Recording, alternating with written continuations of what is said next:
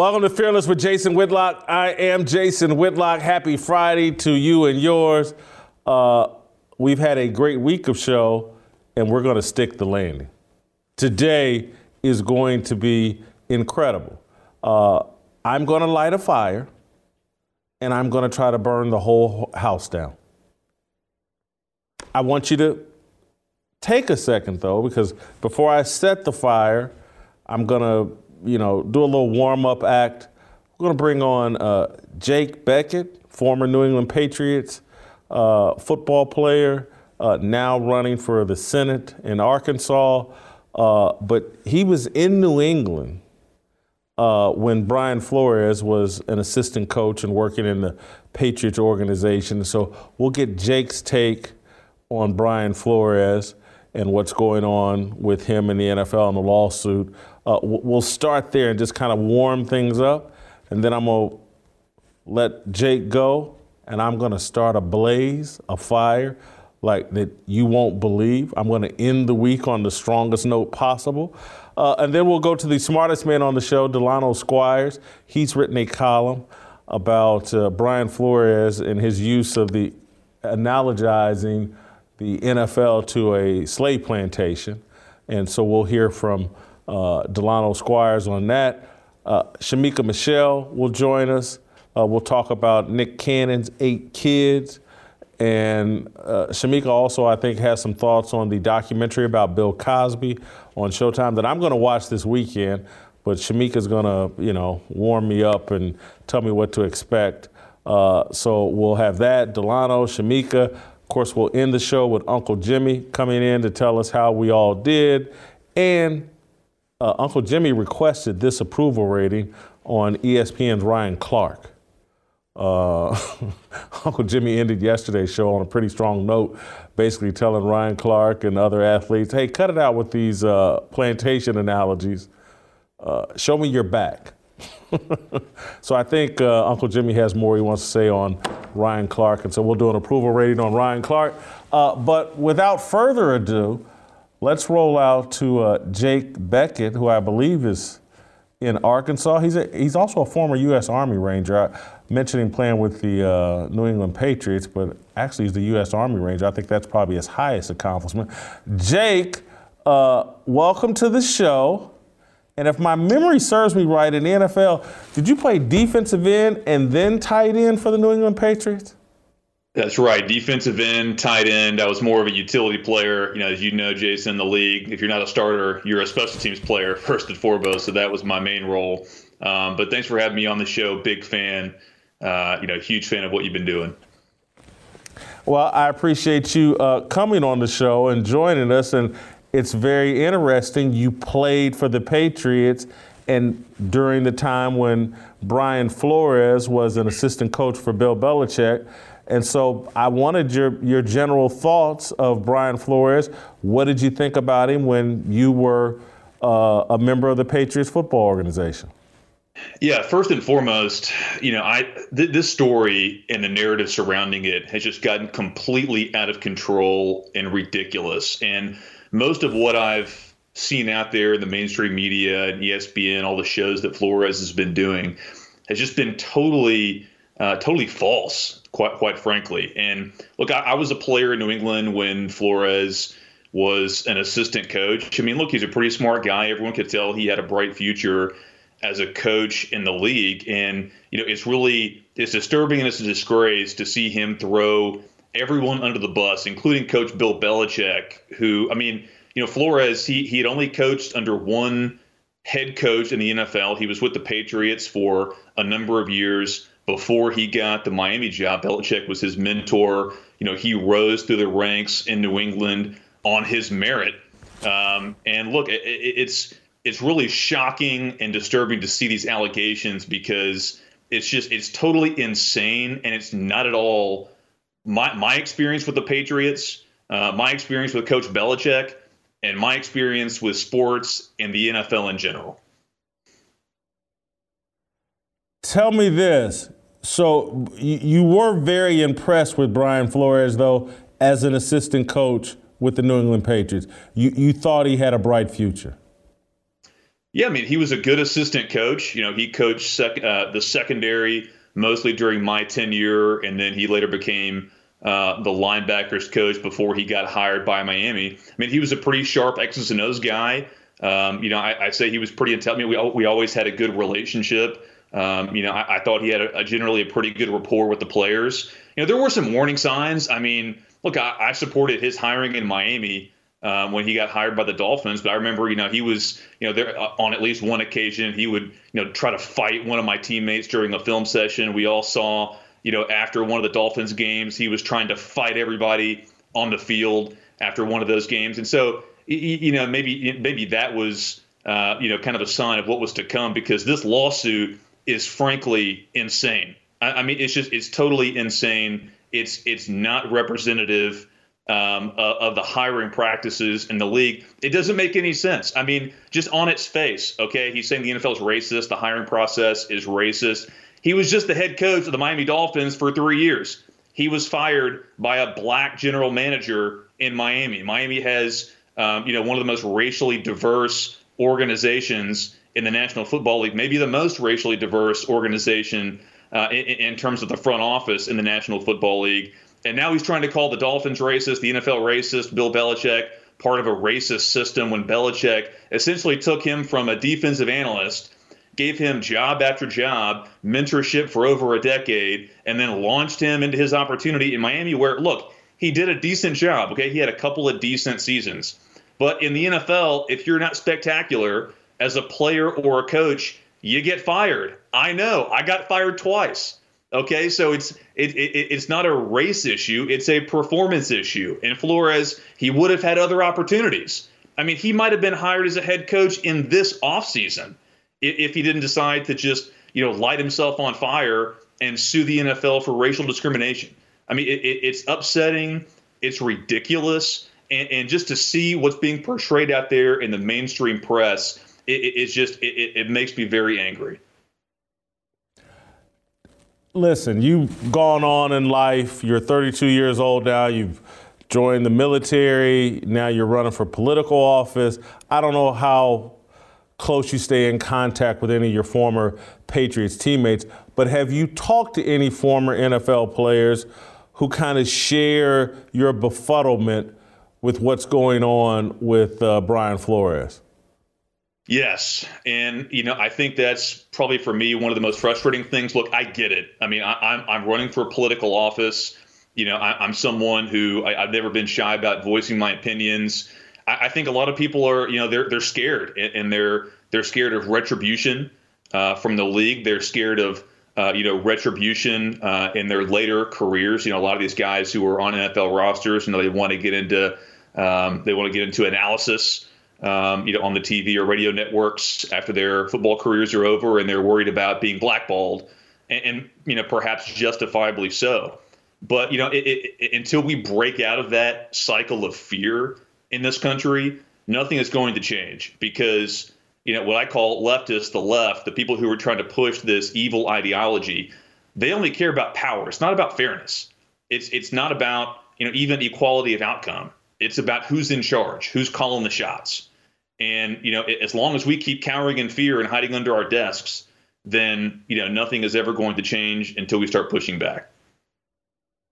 Jake, I- am sure your opinion, uh, no more or less informed, although you played in New England uh, when Brian Flores was an assistant coach. But some people will hear you say, hey, this isn't about race. He hasn't been treated in a racist fashion. And their first question would be, well, Jake, how do you know?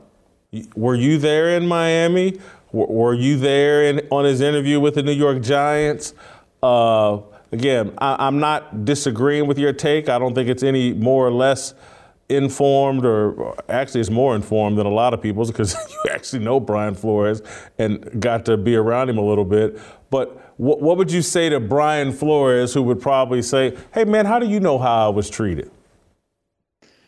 Well, I mean, I, I think uh, you know, in on planet Earth, right? I mean, people are going to get an unfair shake in certain situations. I mean, Brian Flores isn't the first person to go into a job interview drawing dead, right? I mean, that's just that's just the reality. And you know, instead of just you know, kind of sucking it up and going on to the next thing, just hitting the next button.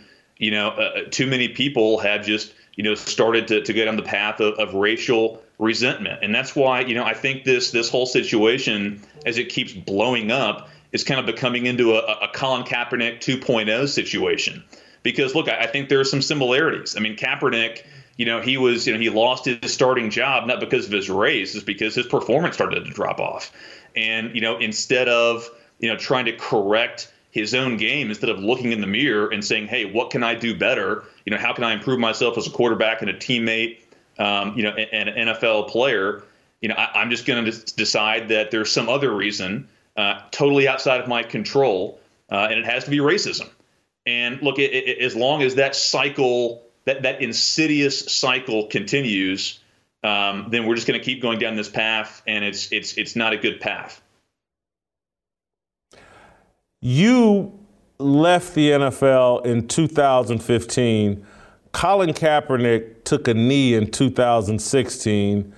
It seems like the NFL and professional sports uh, got really hyper partisan and political right at the end of your career. It, it, it seems like these politics, uh, when during you were in New England from 2012 to 2015, four years with the Patriots, it, it seems like it's a completely different league than perhaps the one you left. Exactly, and that's why I think I have a good perspective on these things because what I'm seeing now is in no way representative of the NFL that I left and really just my, my whole experience with sports and my entire life.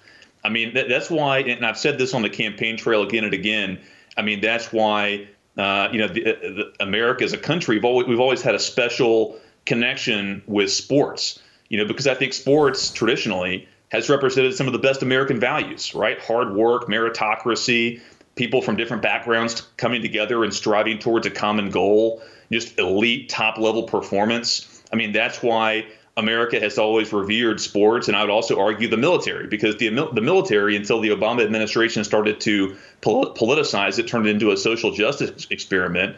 The military also represented those same values, and, and I've got both of those perspectives in my in my life story. And so i think i can speak with confidence on these things and i can i can wave the flag and and call this stuff out when it starts to go the opposite direction because it certainly has. I mean what i see in the nfl now is just it's totally foreign. I mean i, I just i can't even i can't even hardly watch it. It makes me sick. Jake i want to thank you for your time. You did an excellent job. I hope you'll come back on the show uh, we'd love to hear some more about your political campaign. You want to be a, U.S. Senator.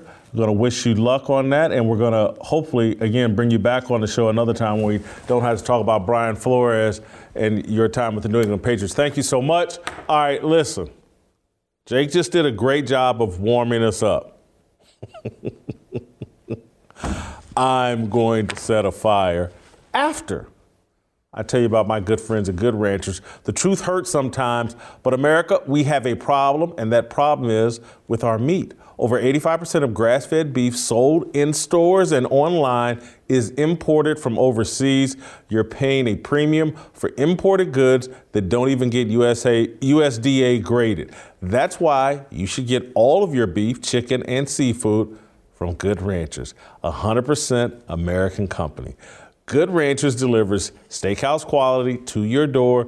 Good Ranchers is here to solve our meat problems in America. We love them here at Fearless, and you will love them in your home as well. Check out goodranchers.com today, and when you use my promo code FEARLESS at checkout, you will save $25 off and get free express shipping. Head on, head on over to goodranchers.com slash fearless today to have delicious American meals on your table. Order now with the code fearless to get $25 off your box. Now is the time to support American farms and ranchers. They're hurting and you're hungry. Solve both of those problems with a box of American meat. Go to goodranchers.com slash fearless. Good Ranchers, America's meat delivered.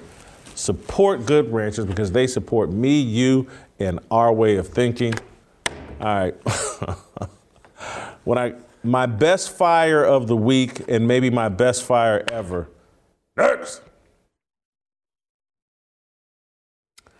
All right, welcome back. Oh, God, I hope I pull this fire off. I hope I don't go down in this blaze that I'm about to set. Uh, buckle up, get ready. Uh, some of this is scripted, some of it's unscripted. I hope when I go off script, I don't blow myself up in the process, but who knows what's going to happen because I- I'm going to try to put an exclamation on my thoughts about this Brian Flores fiasco. All right, let, let's ask the obvious question as it relates to Brian Flores' discrimination lawsuit against the NFL, the New York Giants, Denver Broncos, and Miami Dolphins. Here's, here's the obvious question Has Flores damaged the job prospects and work relationships of his black coaching peers? Ponder that for a second.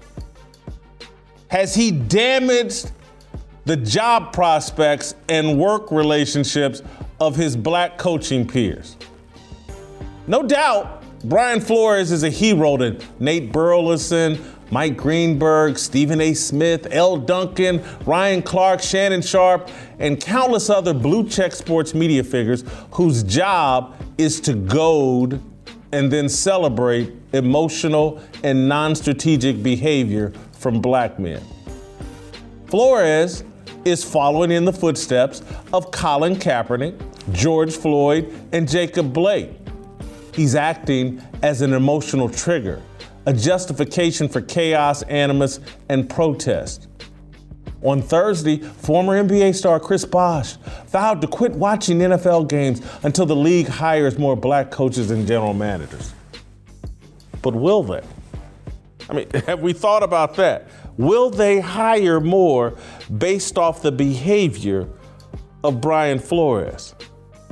Dolphins owner Stephen Ross ran the blackest organization in the NFL. At one time, his head coach, general manager, assistant general manager, defensive coordinator, and several members of his celebrity ownership group, they were all black.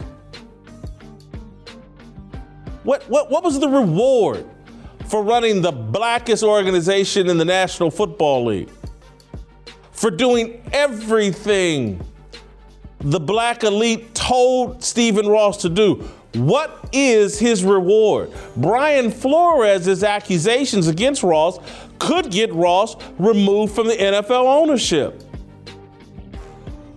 Flores claims Ross offered him money to lose games in 2019 and that Ross tried to arrange an illegal meeting with a veteran quarterback under contract to another team. Brian Flores is a snitch.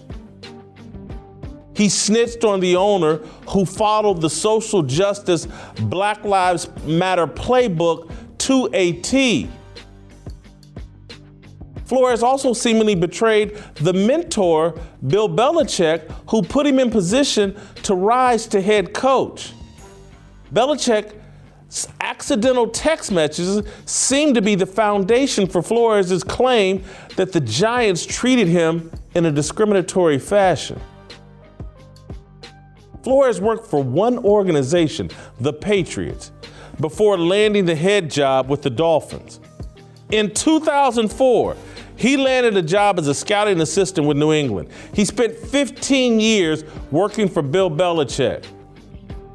Flores' lawsuit could potentially force investigators to seek access to Belichick's cell phone records. Brian Flores' sense of entitlement to an NFL head coaching job has taken precedence over any sense of gratitude and loyalty toward the people who helped him land the Dolphins job, Belichick and Ross. They were part of the solution for Flores until the moment Flores decided they were part of the problem. Uh, Brian Flores was on NPR, I believe today or yesterday, and he just backed a bus up over Bill Belichick. Take a listen for yourself. What cemented your decision? You say you were back and forth. Mm-hmm. What got you over that hump? Um, well, it was the text message uh, from from Bill Belichick um, that con- con- confirmed a lot of the things that, um, you know, I believed were going on. Um, for you know blacks, minorities um, in the hiring process. That um, interviews that blacks and minorities were going on were, um, you know, we weren't getting a true opportunity in those interviews uh, to showcase our abilities, you know, and me personally to showcase my abilities. Um, so to walk into a, a, an interview where um, a decision's already been made, um, you know, that that was that's what that was the tipping point for me it's interesting that Bill will be in the know mm-hmm. to that degree. Why do you think that is? Again, I think I do think that there are uh, back channel conversations, back channel meetings um, that are had that that oftentimes influence decisions, and I think that's a clear example of that. Um, you know, here's Bill Belichick, and you know his his resume speaks for itself. He has influence. Um, uh, so I think to me that that it was clear that that decision was was made um, with with with his influence, and that's part of the that's part of the problem, um, and that's that's that needs to change. Um, there needs to be a, a fair and equal opportunity um, to interview and um, and, and and and showcase, like I said before, showcase your abilities to lead and um, earn one of those positions. Brian Flores is not very smart. This man, this man just said Bill Belichick's part of the problem, his influence, and that needs to stop. As if Bill Belichick's influence didn't play a role in him getting the Miami Dolphins head coaching job. And so now he's sitting here bitter because he's saying Bill Belichick didn't do enough to get him his second job. Bill Belichick, and again, I don't know. I don't think he had the work experience with Brian Daboll that he does with uh, uh, Brian Flores. But basically, Brian Flores just went on an interview with Jay Williams on NPR and said Bill Belichick didn't use his influence to help me. He used it to help Brian Daboll as it relates to the New York Giants. Screw Bill Belichick. He shouldn't have influence. That's the problem. Unless people use their influence to help me, that's the problem. This guy my favorite TV show, The Wire. My favorite character, Omar Little, most people's favorite character on there. He had a statement about a man's got to have a code. Brian Flores has no code, and neither do the people championing Brian Flores. This is some of the most despicable, reprehensible, disloyal shit I have ever seen. Again, I, guess y'all, well, he only owes loyalty and respect to black people. He's black, and so he only owes loyalty and appreciation and gratitude to other black people. Bill Belichick, that put him on the map, the only coach, the only organization he ever worked for that helped him get the Miami Dolphins job, he owes him nothing. Stephen Ross, who gave him the job, who put together the blackest organization we've ever seen in the NFL. Nah, I don't owe him a damn thing either. I'm not swallowing any of this. And all the little idiots over at ESPN and all across corporate media taking a dump on Stephen Ross and everybody's champion. Hey, we got to get Stephen Ross out of here. He did everything that we say we want white ownership to do.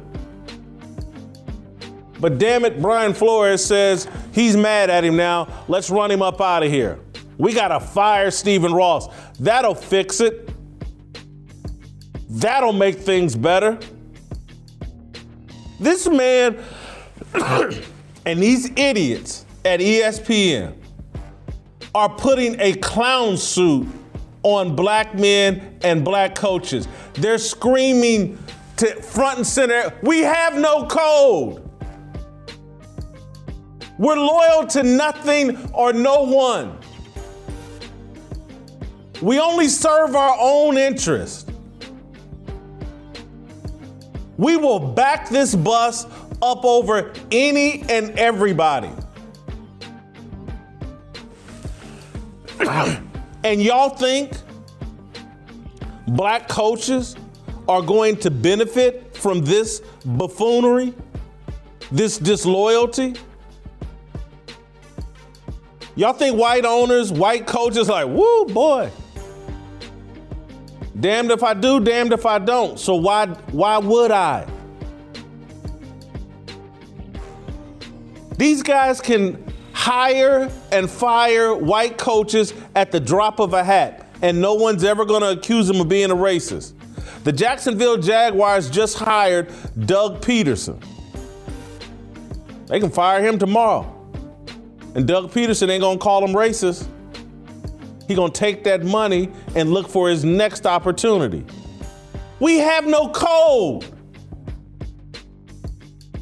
We stand for nothing. This is embarrassing. This man is making a fool out of black coaches. He's not putting anybody in position to get a job. You think you don't have to swallow some shit in this life? I've talked about it endlessly. I did not like the way things went down with me and ESPN the last time I was there. Not at all. And there was white and black people participating in my sabotage. And you know, they were trying to gold me into melting down and going off on everybody. The guy's name was John Kosner that was trying to gold me into melting down so that the Undefeated Project would never get off the ground. It's a bunch of unfair stuff that went on, but I'm not blowing it up. I don't even care if most of the people over at the Undefeated are cowards and don't have the brains enough to be thankful that I laid a foundation that benefits them to this day. I, I, I honestly do not care because the project was always bigger than me. And so I watched Bill Simmons burn down the Grantland thing on his way out the door and make it so that Grantland was going to be deceased when he left. He burned that to the ground to pleasure himself. I wasn't gonna do it because I wanted those people, even if I don't agree with them, even if I don't think their work is that great, I wanted them to have the opportunity. It was bigger than me.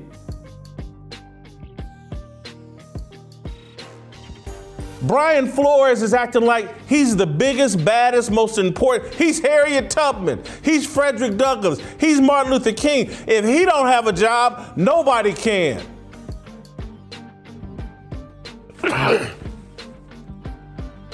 he's acted and behaved in the most selfish, entitled, ungrateful, disrespectful. I have no respect for any of it.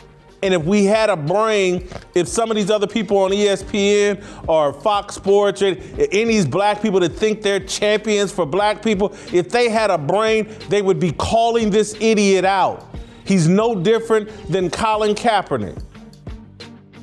All that whining and crying Colin Kaepernick did and taking a knee and the national anthem and all, it led to nothing. Didn't help black people. It helped a bunch of elite football players bilk the NFL out of $100 million so they could, uh, uh, we got the Players Coalition and we put out commercials uh, complaining about racism. These people ain't interested in black people. They're not interested in black progress. They're interested in whatever serves them. Oh, what can I get out of it? Can Anquan Boldin be the face of the Players Coalition? and run around and beat his chest. He ain't doing no work for nobody, not for real. He ain't doing nothing that's helping black people other than some elites. And that's all who's getting helped here. You got all these clowns on TV that love Brian Flores and what he's doing because it serves them. It gives them something to talk about. They, ESPN rolled out this clown Angela Rye. Do we have that clip? They roll out this clown Angela Rye from CNN and throw her on TV like she's some type of sports expert. This ain't got Nothing to do with black coaches. Why are y'all getting played and used by a group of idiots who don't give a damn about any of you, don't know anything about you, don't know what it takes to coach in the NFL? They're using you. Play the clip of Angela Rye. How will this lawsuit impact black coaches? Well, I want to start with how it will impact the whole of America, not even just Black America. The fact sure. that this lawsuit was filed on the first day of Black History Month, and um, the fact that he went ahead courageously and said, I'm going to speak up for me. Uh, this morning when he was on air, he talked about speaking up for his kids. Um, this was a courageous lawsuit where he calls on the ancestors in point one of the complaint. He talks about Martin Luther King. There's a quote from Martin Luther King at the beginning mm-hmm. Harriet Tubman, Rosa Parks, Frederick Douglass, Jackie Robinson and Mamie Till, and we all know the historic nature of this year um, for Jackie Robinson. The fact that the NFL is struggling to integrate everywhere else besides on stages during the halftime show. And if you're not running the ball down the field, that is highly problematic. We're in 2022 where we've broken all types of barriers in this country. And we are talking about a rule that has failed to fulfill the needs of black coaches coordinators, executives, GMs, it's failing. And at some point, they have to decide whether they're going to um, continue to engage in window dressing mm-hmm. or if they're going to ensure that this rule actually has real Turn my mic on, cut her off. I, I can't take any more of Angela Rye. Just running off at the mouth. I keep telling y'all about the African American hookup. Angela Rye another one of the mulatto. Uh, I, ESPN right now is running what I call the uh, ESPN AKA sorority. Angela Rye, Malika Andrews. Uh, what, what's the other one? There's another one of the, the uh, Elle Duncan. The Brigade of Light Skinned Black Women. The AKA Ski Wee. Do, do y'all some of y'all, y'all don't know Skee-Wee, aka the sorority, Alpha Kappa Alpha. You had to be half white to be an AKA back in the day, and it still goes on to this day. It's the, it's the super light skinned African American uh, sorority. Somebody over at ESPN, one of these executives, they don't like deltas, they don't like uh, zeta phi betas, they like uh, the Red Bones. If you, Stephen A, Dave Roberts, I don't know who it is over there. They've they've uh, they've moved away from the Cari Champions and the Maria Taylors and every African American woman uh, that was a former member of the AKA or is a member of the AKA or can say Skee-Wee. Somebody over there got a little taste for them and they're getting all the jobs over at ESPN. Doesn't matter if they know a damn thing about sports. What, what does Angela Rye know about the NFL? Has she, maybe she's dated some NFL players? She ain't even had to go through the little fake BS that Mina Kimes had to go through to get her NFL hookup. She had to write a couple of articles. But now Angela Rye is sitting on ESPN across from Stephen A. with Stephen A. batting his eyes. Mmm. Looking like honey.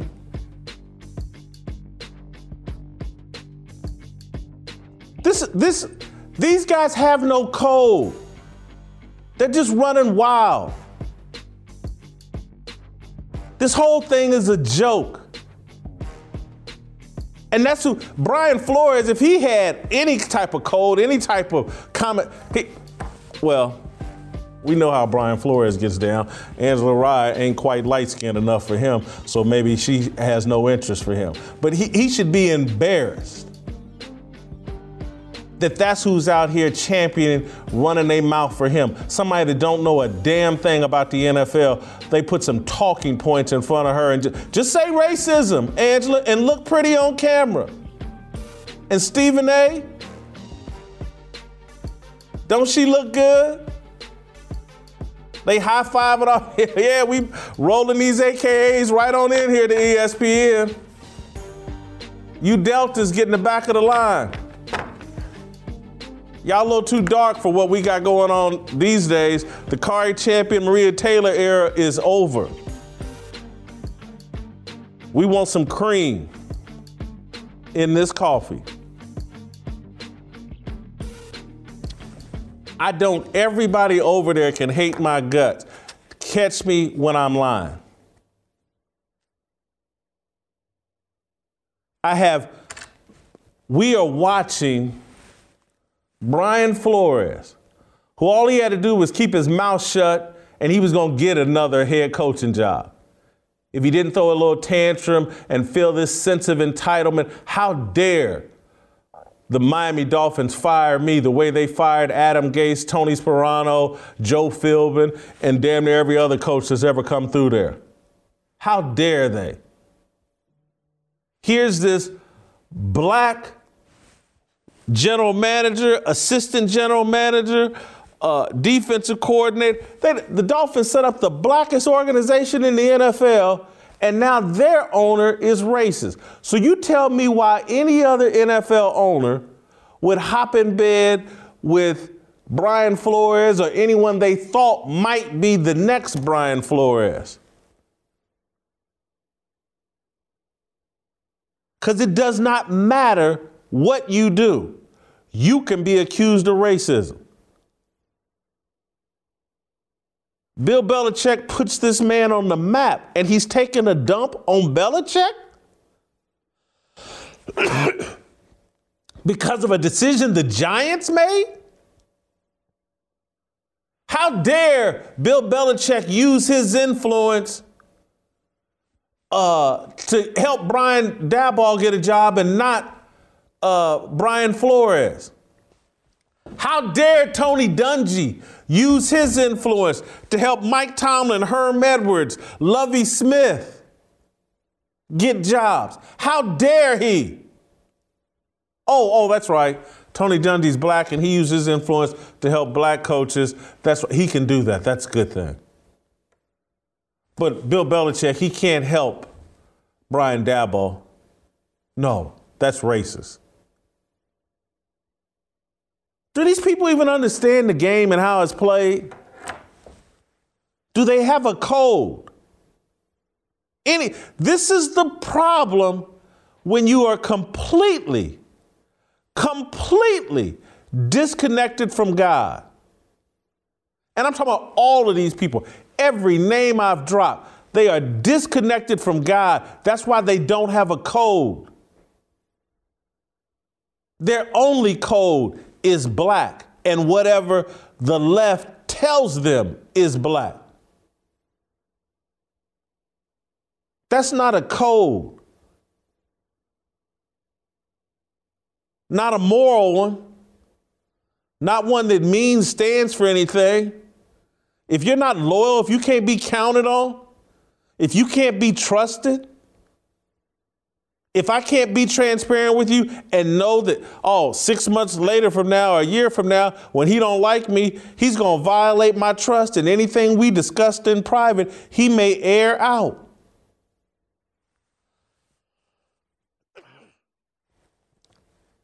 No respect. None for Brian Flores and his group of enablers. All right. I'm gonna fan this fire a bit more with uh, Delano on the other side of this. I done got hot up in here. My nose is running. Uh, I want to tell you guys about my go-to doc.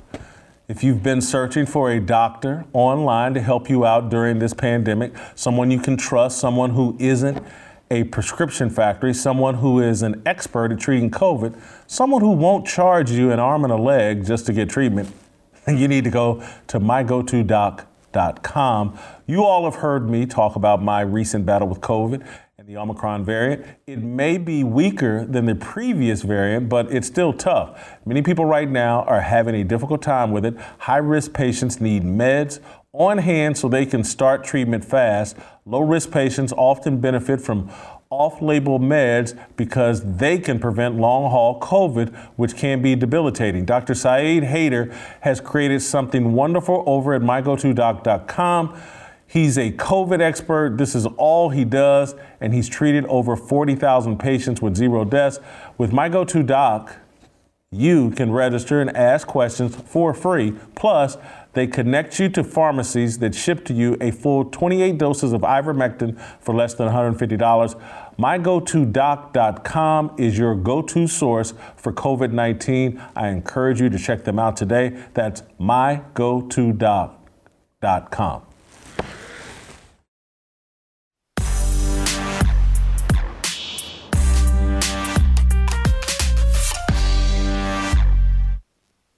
All right, welcome back. Uh, let's roll out to Dallas this time, but we're still going to be talking to the smartest man on the show, Delano Squires.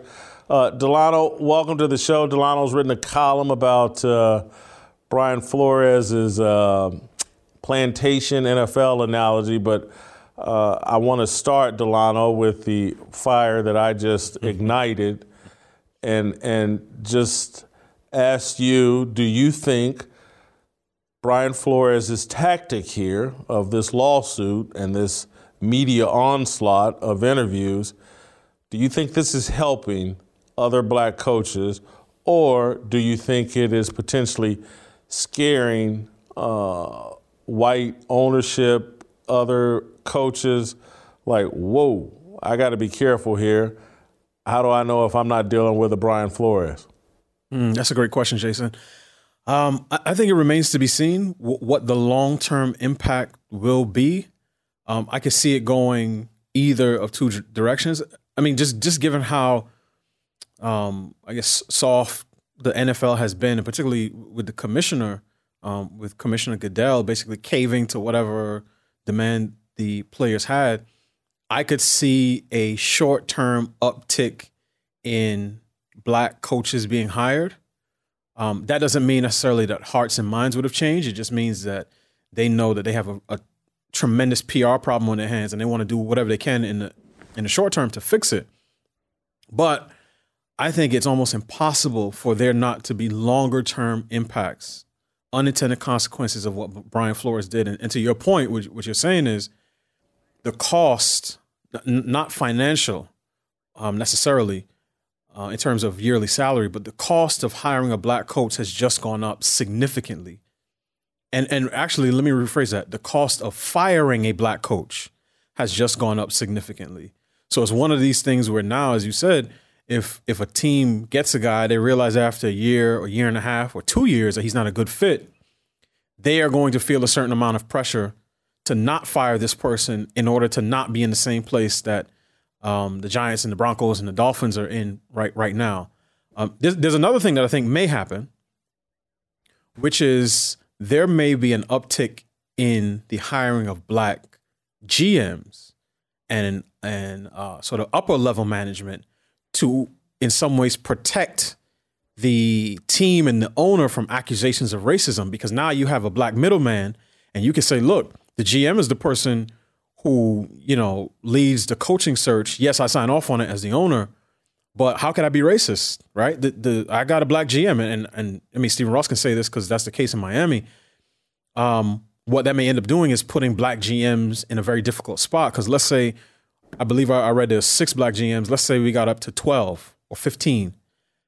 There's going to be a lot of pressure on those GMs to hire black coaches, and pressure on them to not fire black coaches so that they don't end up being cast as sellouts and turncoats and people who are not sufficiently loyal to the cause. So, I mean, again, it, remains to be seen what the impacts are, but I definitely see a scenario in which teams shy away from hiring um, black coaches because of what Flores did. Not just the lawsuit, but to your point, this goes back to your to your fire starter. The the complete lack of loyalty that he showed to Bill Belichick, a person who everyone knows Belichick barely likes even speaking at press conferences.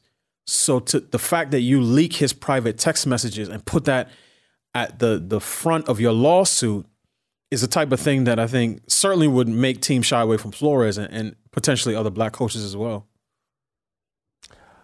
Here's what has had I've seen in corporate America and in uh, particularly in the media for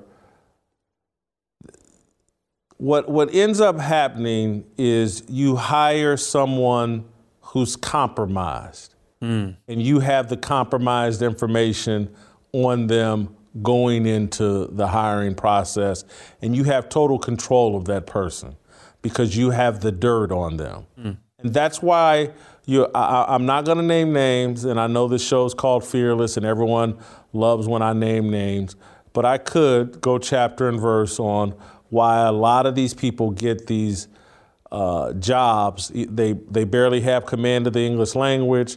They sound like idiots. You go, well, how'd they get that job? And it's because they're compromised, and th- there's enough dirt on them that the executives have control over them and can get rid of them at any time. And so, what I could start seeing happening in, terms, sometimes coaches don't work out and uh, you thought you had the right guy, and then you get into it and you figure out, whoa, this guy, he can't deliver. And so, what, what I, instead of letting someone go, what you may end up doing is airing out that person's dirty laundry, mm. uh, putting that person in some compromised situations on the job so that you always have the if, if I need to get this person up out of here, well, I got such and such secretary or such and such uh, assistant who had a difficult conversation or a harassing in in a relationship of some sort, and and again, because just we're talking about a bunch of former football players, uh, for the most part, that want to be these head coaches. A lot of them aren't buttoned up in their personal life. There's plenty of dirt to be had on these guys and and I'm not even I wouldn't even put a color on that. That's any of these guys. But if you're someone that's a potential threat, uh, like a Brian Flores, yeah, they're gonna have some dirt on you, and and you're gonna get aired out on the way out the door. But but I, I just I'm looking at there have been five coaches hired so far, none of them black. I think there's four more jobs still out there. If none get the job or only one get the job. I think this Brian Flores situation mm. has given people enough to be afraid of to say, I just don't know what the upside is because even if I'm Stephen Ross and I got a black general manager, a black assistant general manager, you know, black employees everywhere, I can still get creamed by an irate black employee that felt like he was treated unfairly. And so I'd rather take the PR hit up front and get called racist up front mm. without any proof than uh, to get called racist on the way out the door because most of these coaches, regardless, they don't work out, they get fired. That, right. That's that's part of what happens with Bill Belichick was fired. It, it, it happens. I mean, even when you know, uh, coaches are successful. I mean, Doug Pederson just got a job. He was the first coach to ever bring a title to Philadelphia. They got rid of him. Um, Harbaugh got fired. I mean, Jimmy Johnson gave Jerry Jones three titles. He got fired. I mean, it's it's one of those things where coaches, as you said, get get hired um, and and fired. But w- one of the things that I think you're seeing play out here is a, a, a dynamic that exists in nature. It is an iron law in nature, which is weakness is always met with more aggression. And when the NFL started to cave and capitulate to players around the, the Kaepernick stuff, the kneeling stuff, I mean, it got so bad that I remember LeSean McCoy was doing calisthenics during the, the national anthem, and he just made himself look like a complete fool. And you could tell that the league was scared. I mean, Goodell is not a strong leader, and he not only does he not stand up to it, he joins in on some of these things, using all the same buzzwords and euphemisms, never any specificity, always about inspiring change and radical change, and we need change. Nobody says specifically what the change should be or how we will go about making the change, but it's always change. And the players know that they have an advantage and they are pressing their advantage. And now the the the the coaches, or, or at least Brian Flores, because I, I do not want to paint with a broad brush, but Flores understands that um, he has the advantage and he's pressing that advantage. And I mean, all the other things that you know go, go along with his suit in terms of the the language in it, the the specific claims in it, um, the irony, and, and I brought this up on Twitter yesterday. And I'm just to be to be clear, I am for freedom of association. I think people who own businesses um, should be able to hire the people that they feel are best for those jobs. I'm not a, a proponent of discrimination, obviously, but there are a lot of reasons that people hire people that have nothing to do with um, that have nothing to do with discrimination. Um, you know, you may be a friend of the family, so nepotism is one, and that that goes for whites, blacks, and any other culture. Um, just you know, alumni. We went to the same college. We run in the same circles. I coach with your dad. Uh, I'm just more comfortable with a particular person. I share their vision, you know, for how you run an organization. There's, there's a bunch of reasons. Um, but one of the things that that you know Flores has done, as I said, is he's he's going to make it harder on the coaches who are coming behind him. But he he understands the advantage that, that he has, and and the irony, and I brought this up on Twitter, is that as he is filing a suit against the NFL, claiming that they are not giving uh, black coaches with the right credentials the opportunities to represent their organizations, he himself chose two white lawyers to bring a racial discrimination case. And I have to assume that there are at least two qualified black lawyers in, in New York. Now, again, he can choose whatever he wants, but even when he makes a decision about how to spend his money and who he wants to represent his organization, Brian Flores Inc., he makes the same exact decision as the NFL uh, owners that that he's suing right now. So I, I, just I think again it remains to be seen how this works let out. Me, let me add one yeah. more to that. I hate to drag you, but again, the man made it a call at home on who right. he was partnering with, and I, it, Betty Shabazz nowhere to be found. Mm. These are decisions. And I'm not even knocking his decision. I've been there. I, am not, I don't have a problem with it. But my God, when you are making the exact same decision, I love the point you made about the lawyers. I hadn't even thought of that, but it's it's a brilliant point. Is hey, I want some representation right. to go out here and win this lawsuit for me. Damn, he made the same decision that uh, Robert Kraft made when he hired Bill Belichick. Exactly. It's, I mean, he, he could have called Ben Crump. You know, he would have answered the phone. right?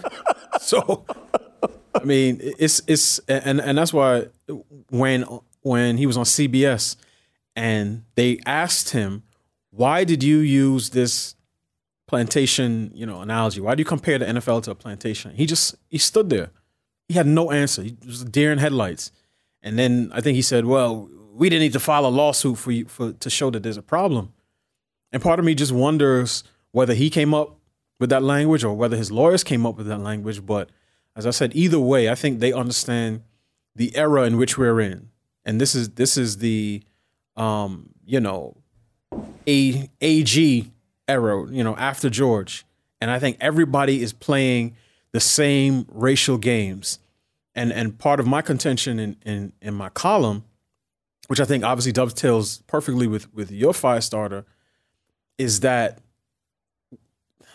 the casual invocation of slavery, segregation, lynching, plantations by black millionaires for their own personal and financial pursuits is loathsome, despicable, contemptible behavior.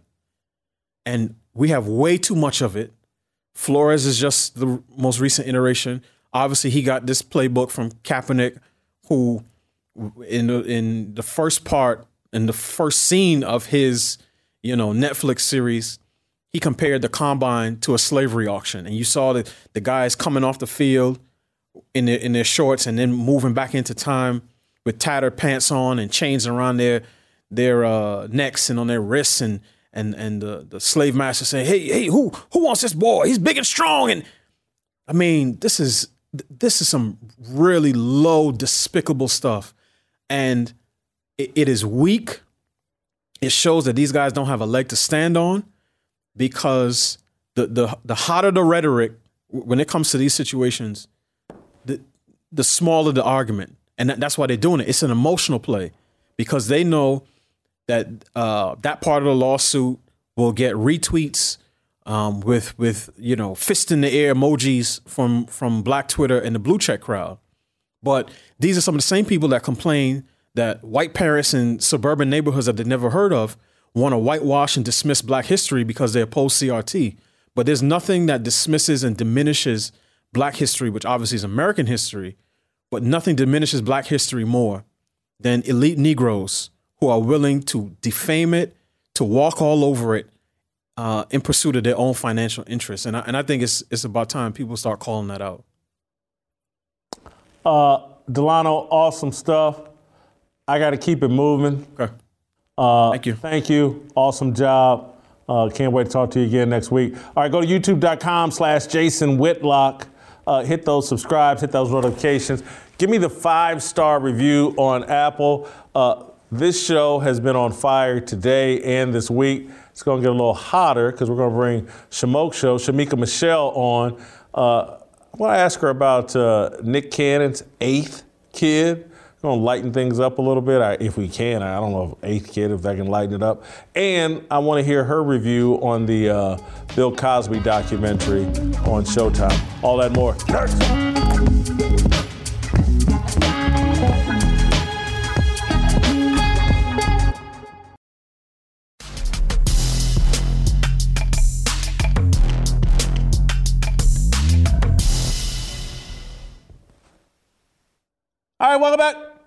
Uh, time to uh, bring in some Shamoke, uh, Shemeka Michelle.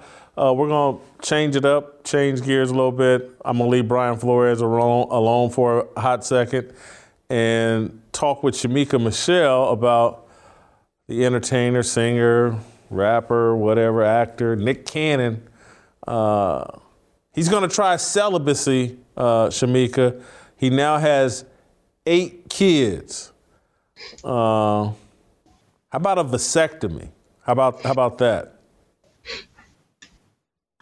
I, I, totally agree. Actually, he says his celibacy period is over.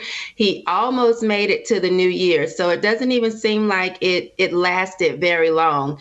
And with with Nick Cannon, he has already admitted that he doesn't have much time for his children and that he feels guilty about that.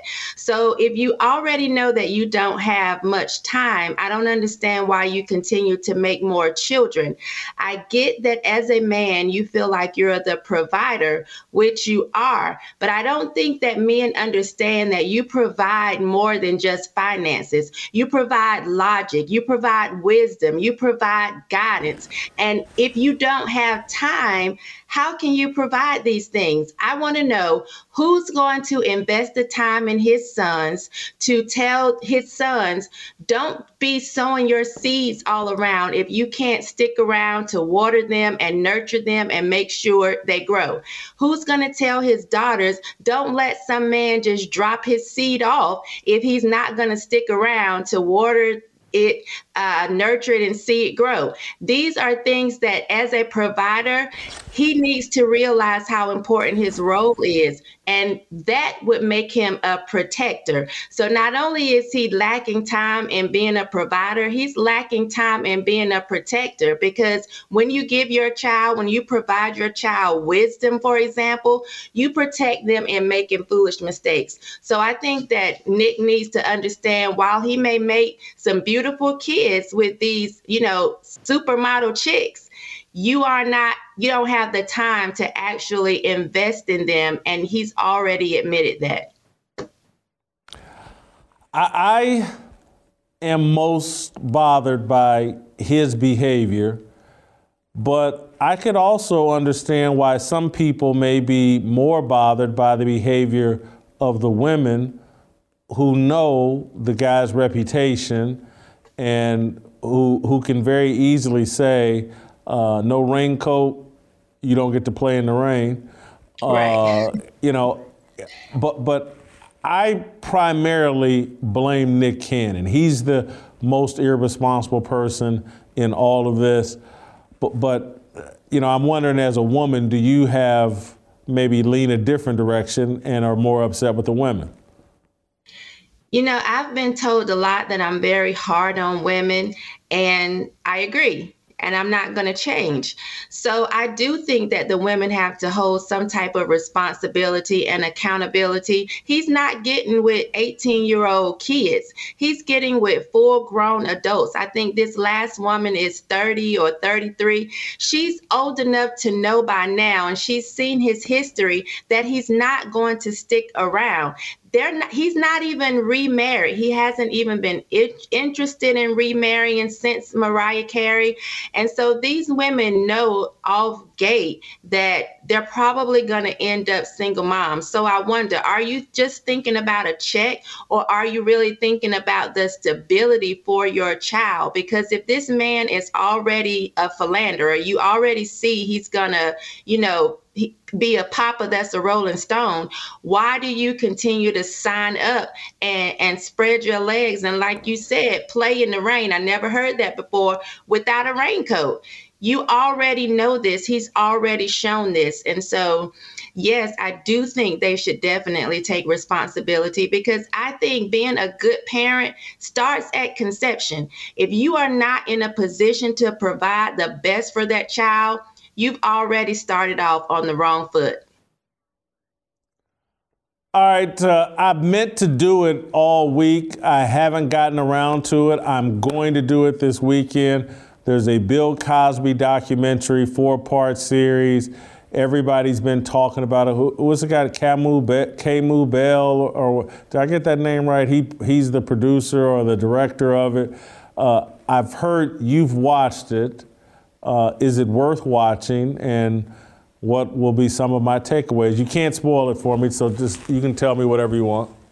Okay, so I do think that it's worth watching. Again, it brings me back to me being hard on women.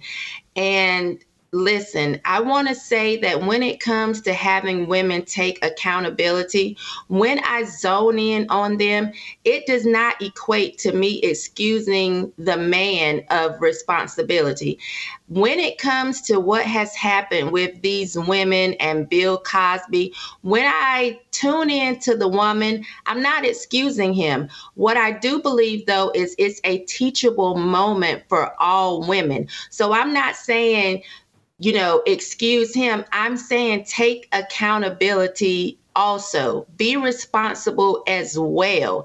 And what I've seen with a lot of these women, and again, it doesn't excuse whatever he did, but they do not take any accountability. And I think as a mother with three daughters, I think it is important that we teach our young girls if there's something that you want to do in life, using your body um, or using sex is not the way to get it. You have to be a little wiser. If a man calls you to his dressing room or his hotel late at night, chances are you are not coming there to be mentored. Chances are he's not coming to help you with your acting at 11 and 12 o'clock at night. If someone offers you a drink and you don't drink, stand flat footed and say, I don't drink.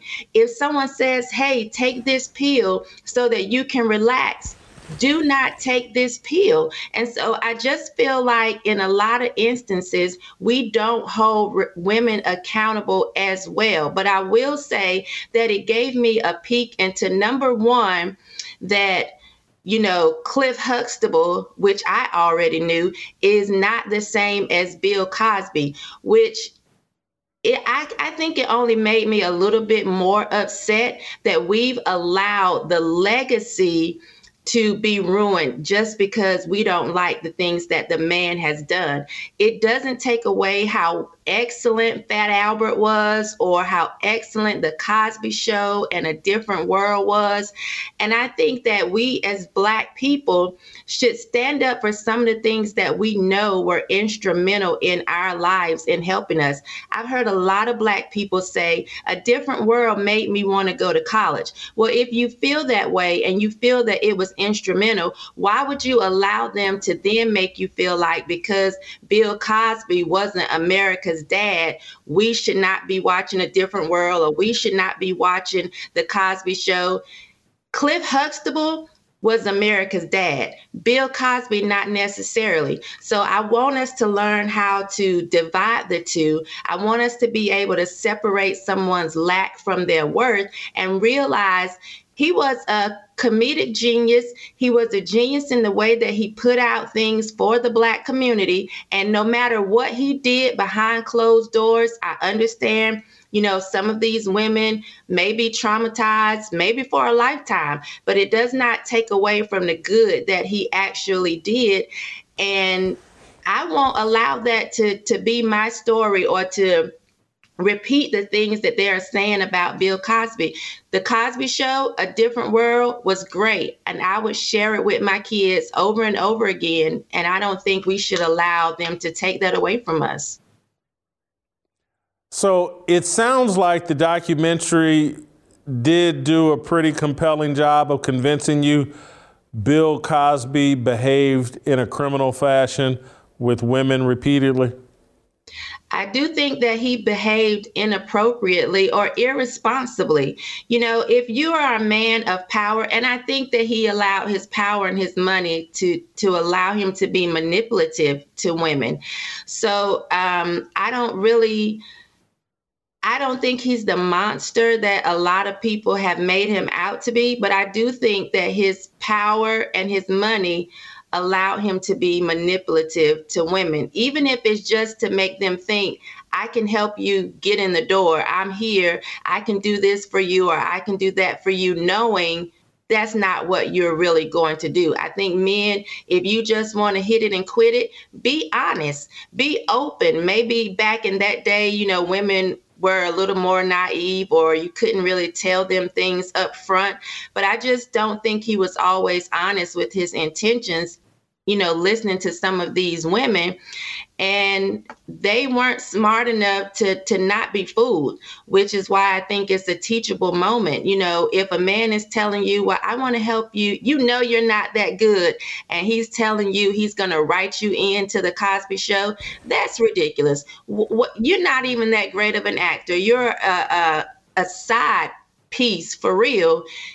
And I just think women need to be a little bit more smarter when it comes to things like this. And they complain and say this is the industry, it's misogynistic or it's patriarchal. Well, it is what it is. And if you continue to let yourself be used like that, whose fault is it it's it's yours these weren't children that he was doing this to if these were like young kids 9 10 11 12 years old then i would say he's a monster but many of them were over 20 years old, 24, 25, you allowed yourself to get played because you thought that you could use sex to get ahead and you couldn't. So I think that, yes, Bill holds responsibility, but so do the women. Mm. All right. I'm gonna watch it this weekend, and we're gonna talk about it again next week. I got a bunch of interesting thoughts, but I'm gonna hold my tongue for now. All right, uh, thank you, Shemeka. Great job. Uh, get your fearless you. army swag at shopblazemedia.com. Uh, get all that good swag that Uncle Jimmy wears. Uncle Jimmy's gonna be right around the corner here uh, with our approval rating on Ryan Clark and his review of the show. We'll see what kind of fearless swag he has.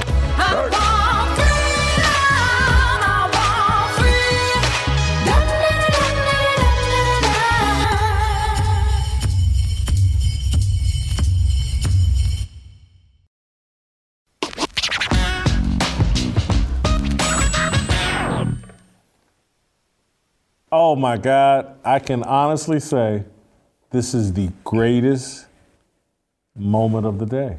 It's Friday. It's the final segment. And I'm the here. weekend, and and Jim's here. Oh, here. What, Jim? I'm excited that you're actually here. Oh, hot damn. What? It was nice meeting you, Corey. oh, God. And it's Friday. Yeah, it is Friday. Wait, what, what Jason say TGIF stand for? Thank God it's fried. Thank God it's Friday. You know what? I could use some Hattie B's hot chicken. I could. have you, now, now let me ask you this. When you tried Hattie B's, did you, have when you first tried, did you make the mistake and try the Hattie B's spicy? No, I'm, I'm always a mild man. Okay, I was going to say, 'cause, boy, if you try that Hattie B spicy, try just because you think you're a grown man, Yeah. hey, it, it'll pull your card. You'll be like, "Ah!" honest to goodness. Let's go. Uh, what are, where are we going? I- First of all, I'm gonna, I want to say something Yeah, you that, that- that- me that where you that you're going. gonna be mad at me about. Go ahead. Go ahead. This is very un. I haven't been mad all week. un- uncharacteristic. Very uncharacteristic. Man, you did a hell of a job today. You did a hell of a job today. I'm gonna compliment you. You look good. And the reason I'm saying you did a hell of a job today, man, honestly, man, we was placing bets back there at the back to see if you was at what point you was gonna choke out and somebody was gonna have to come and resuscitate. you. My yeah, little- that, right that there. little cough. Honestly though, man, you did good, man. I was proud of you. Yeah, you know what? I think that uh, Firestarter may be one of my most uh, vicious. Uh, I could get in a lot of trouble for that Firestarter. I, some of these little AKA, these little. Wait, wait, wait, wait. Let, let me tell you about your fire starter Yeah. behind the scenes. Yeah. Th- th- this is this is what I don't. Behind the scenes, nobody hears this, and I got to tell you, man, I'm I'm beginning to worry about Delano Why? because when Delano first started, Delano was a meek, humble, cool dude, Yeah. right? Did you did you pay attention to what Delano said before we went on the air? Ah, did you leave anything for me to burn up, Jason? did you leave something for me, or, or do I just got to put water on? Damn, Delano, what is wrong with you? and, and then, man, now you got Delano cracking jokes. What, what- what was this thing Delano said? Uh, the AG era? Really, Delano? The after George era? You've been around Jason too damn long, man. Come on, man. Wait a minute, he said, hey, Jason, tell me something. Uh, since he's calling lawyers, why didn't he call Benjamin Crump? I'm sure he would have answered. See, Delano been hanging around you too long. Well, and that's a good thing because Delano, Delano brings out the best in me. He brings out the best, better half in me, and I bring out the bad boy in Delano. That, that's what we need. I guess, Good man. combo. I guess, man. I, I don't know, man. I, I I- I like Shemeka always. Just Sh- Sh- Shemeka just does it. She she, she just does she, she does what she does. But when I was listening to her analogy, and I don't know if you realize it, she talked about Nick Cannon, and then she went into Bill Cosby, right? And I realized you don't realize it right now, but we talking about Nick Cannon and all these babies.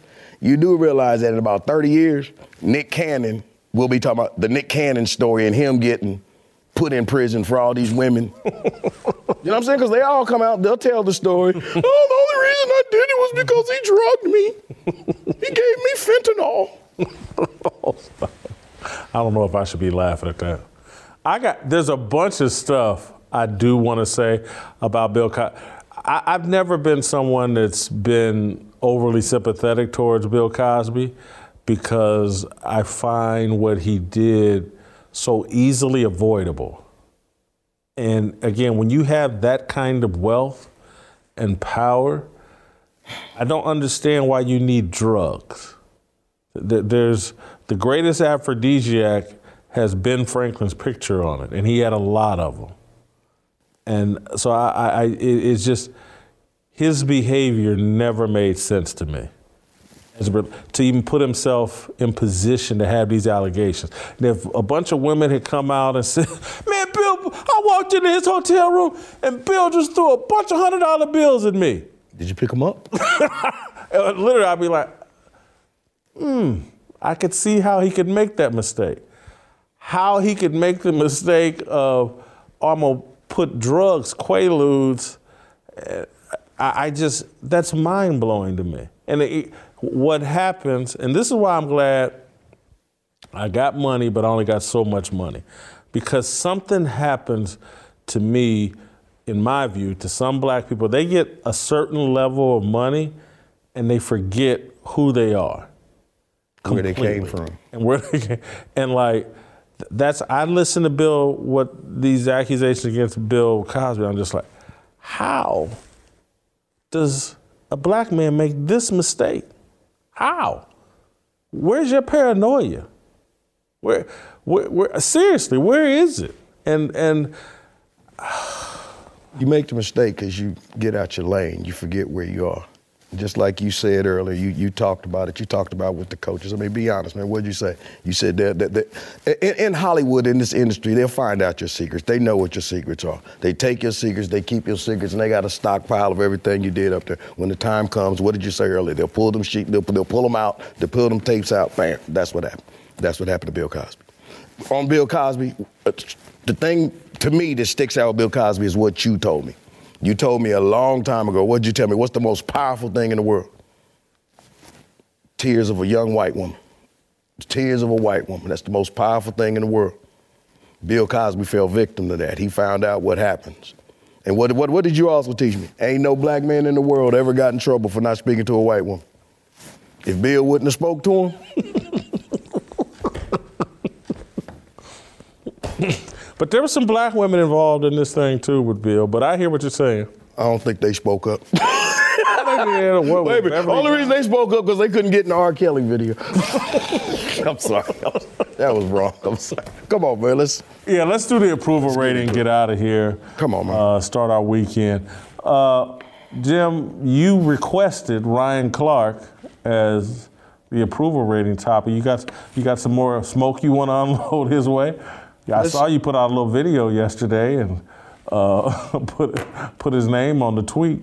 Well, let, let, let's just start from Wednesday show. Let- let- can we just roll the first? Oh, okay. You Let's got a just- little. Well, no, I just want to show so people know what we're talking about. All right, go Can we just roll this? good enough to fail in Denver, take a job, then not take a job, but then be the guy who's the lead for the Las Vegas Raiders. We've also seen guys like Hue Jackson, who I actually got an opportunity to interview last week, that'll be out tomorrow on the pivot, talk about the way that he succeeded in Oakland and then wasn't supported there and fired. And then he goes to Cleveland and wasn't supported there in his efforts to make a better team. And there's story after story like this, but now Brian Flores has pulled back the curtain. And in pulling back the curtain, he'll show that there is disparities, that there is differences, that people aren't treated the same, and that the playing field is not leveled.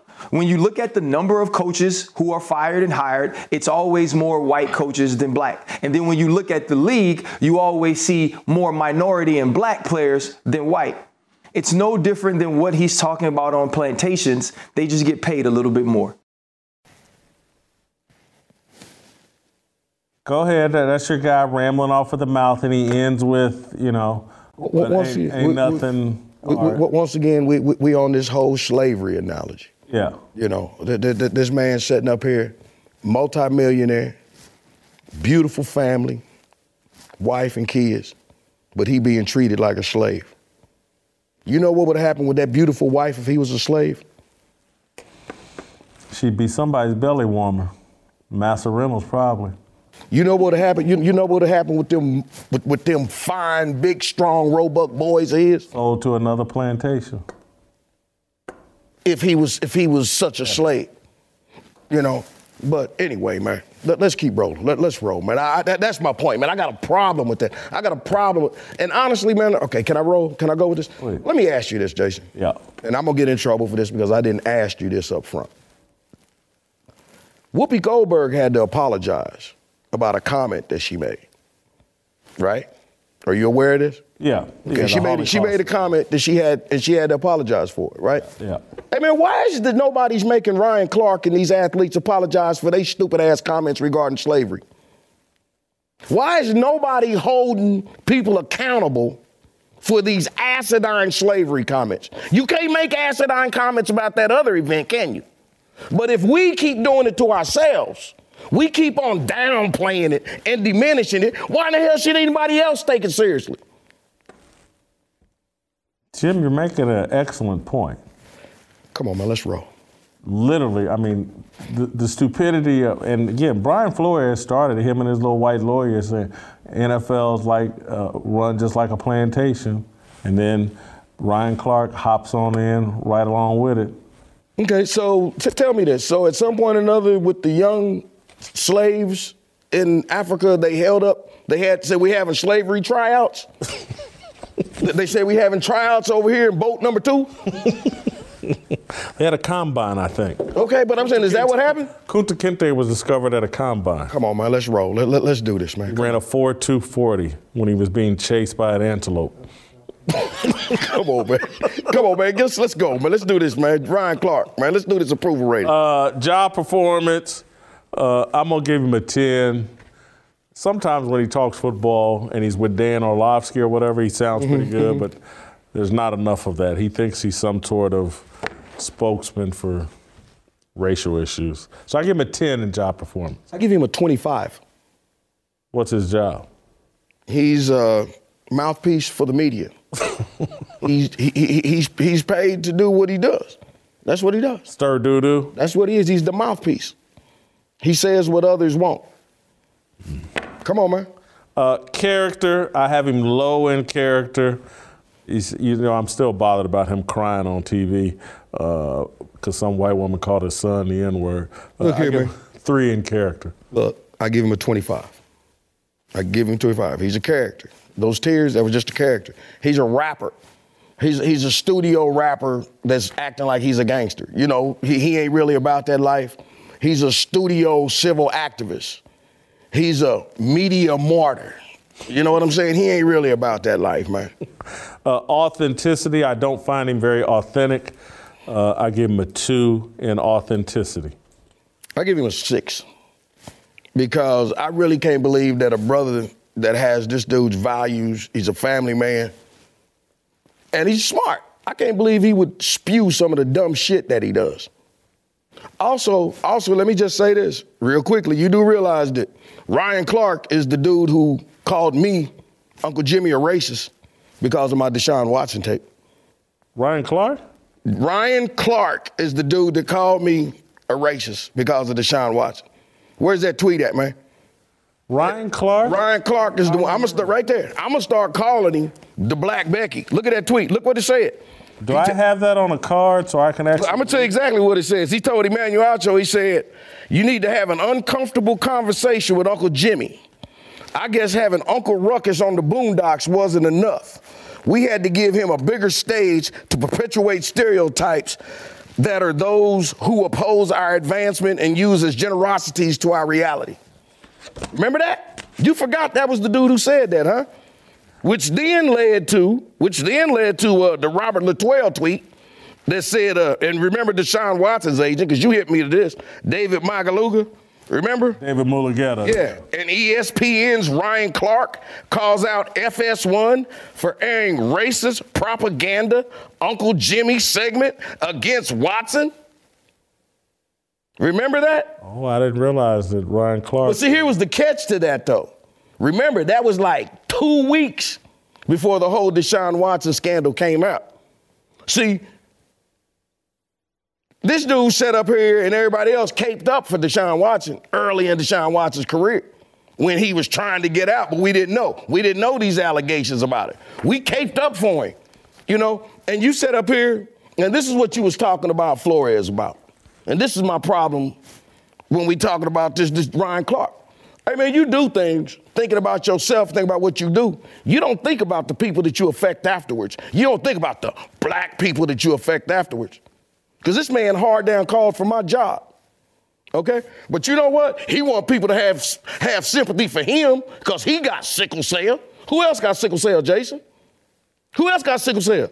Your son. My 12 year old son got sickle cell. But no, your ass want me to lose my job, damn my family, because of what you said. You called me a racist. Him calling me a racist is like when I was a cop and I stop a black person for not having tags and accessible tinted windows. You only stop me because I'm black. You sound like a damn fool. I'm sorry, man. I'm sorry. I'm trying to figure out what, how I'm the one that has Ryan Clark as a dumpster fire a 30 overall. I'm it factor. I got him at 15. Oh, I'm sorry. We, we forgot. We ain't even No, no, yet. but understand. How you got him a candle lit after all that? Because I give the man credit. The man's doing his job. You don't know what you don't know. And right now, man, you don't even realize, man. Right now, you think these young people, man, they think they know everything. They think they know because you got a million dollars. You just don't know what you don't know. You know, honest to God, man, I'm 60 years old.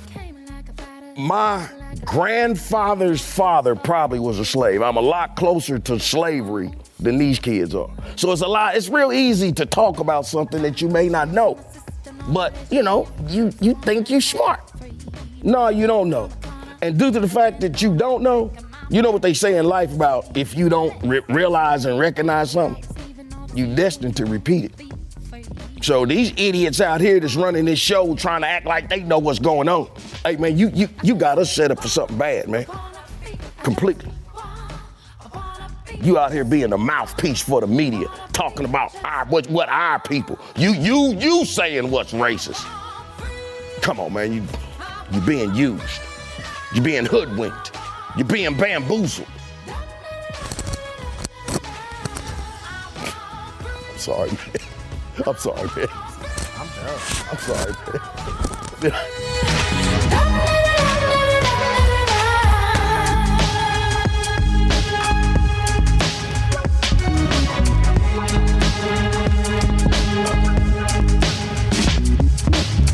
for the right sign, looking like it's my time, feeling all kinds of free. These words are our religion, all regrets and our decisions. We all wanna go to heaven with freedom. It's my obligation, no hate, discrimination. Raising up your hands for freedom.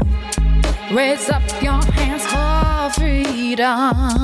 I just want, I wanna be, I just want, I wanna be, I just want, I wanna be, I just want.